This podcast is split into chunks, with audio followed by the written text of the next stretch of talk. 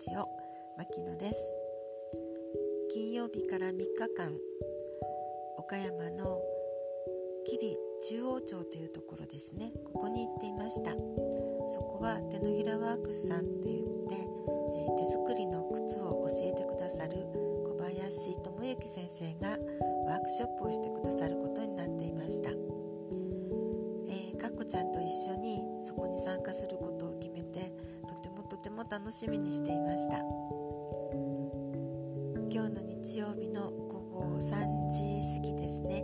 えー、おかげさまで、えー、綺麗な落ち着いた赤い色の、えー、ヤギのヌメ革を使った、えー、シュッと足が入る感じの靴を作り上げることができました。もちろん、えー、小林智之先生のお手伝いや丁寧な指導や見守りがあったのでできたことですけれども、えー、ヌメ革の普通の色の皮を染めてみたりそれからある程度ワークショップなので全部自分でするわけではなくて型紙から皮を切っていただいてあったり、えー、穴が開いているそういう作業もありましたし、えー、自分でバインダーっていうのでこう長さを決めて、えー、縫う穴の手がかりを印をつけてそしてひし切りっていう、えー、刃がついている感じの切りって言えばいいですかね。ひし切りというのでそれに、え縫う穴をずっと開けてそして1本の糸の両端に針がついて、え表から裏へ裏から表へというふうに8の字を書くように縫い上げていくんですね、え、先生のお手本でちょっと見本でやってくださったところはとてきっちり糸が引けているし、えー、自分でしたところは一生懸命こうなんか指が痛くなるぐらいキュッキュッてしたつもりですけれどもやっぱりまだほわっとしている感じがあって、えー、この楽しい手作りをする自分の靴を、えー、一から作っていくこのワクワク感はもうなんかいろいろ教えてもらったことを忘れないうちにすぐもう一回作りたくなりました、私の足は、えっと、高校生ぐらいの時にあの高高甲が高くて段広幅が広くて本当に大きな足で長さも2 4センチなんですけど普通に2 4センチって書いててもちょっとあの足が入れにくいんですね甲が高いので。あの靴が私を拒否するということがあって靴に対してはちょっとコンプレックスがあったんですけれども今日出来上がった赤い靴は本当に素敵で先生に、えっ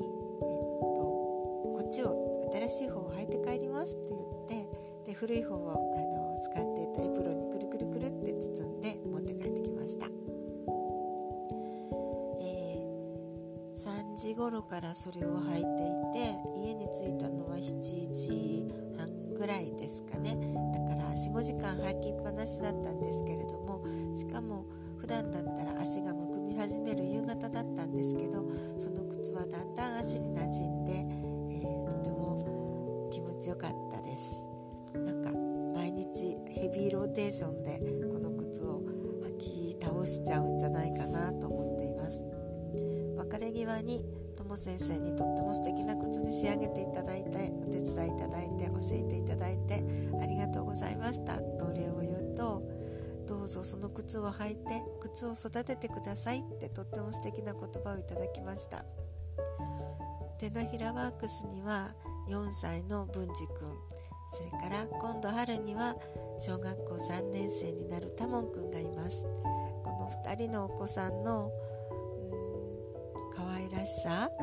えー、ちょっとやんちゃなところやとっても心優しいところそれから奥さんの恵子さんのほのぼのとしたおやつやお茶や、えー、先生が本当にこうプロの入れ方で入れてくださる美味しいコーヒーやそういうインターバルを取りながら私は3日間お世話になったんですけれども、えー、2日間で作るコースもあるんだそうです。なので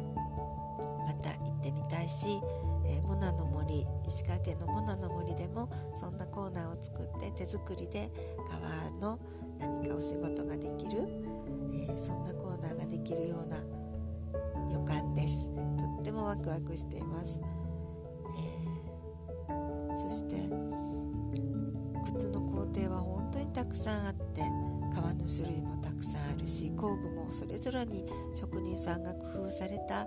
の昔からの形もあるしかといって100均でもいいんだよっていうものもあったりあのまだ頭の中が情報がたくさんで整理できてないんですけれども、えー、今日出来上がった赤い靴の工程をちょっと整理してまとめて何か形にして、えー、あと2足とか3足同じ形で作ったりそこからバリエーションができたらいいなと思っています。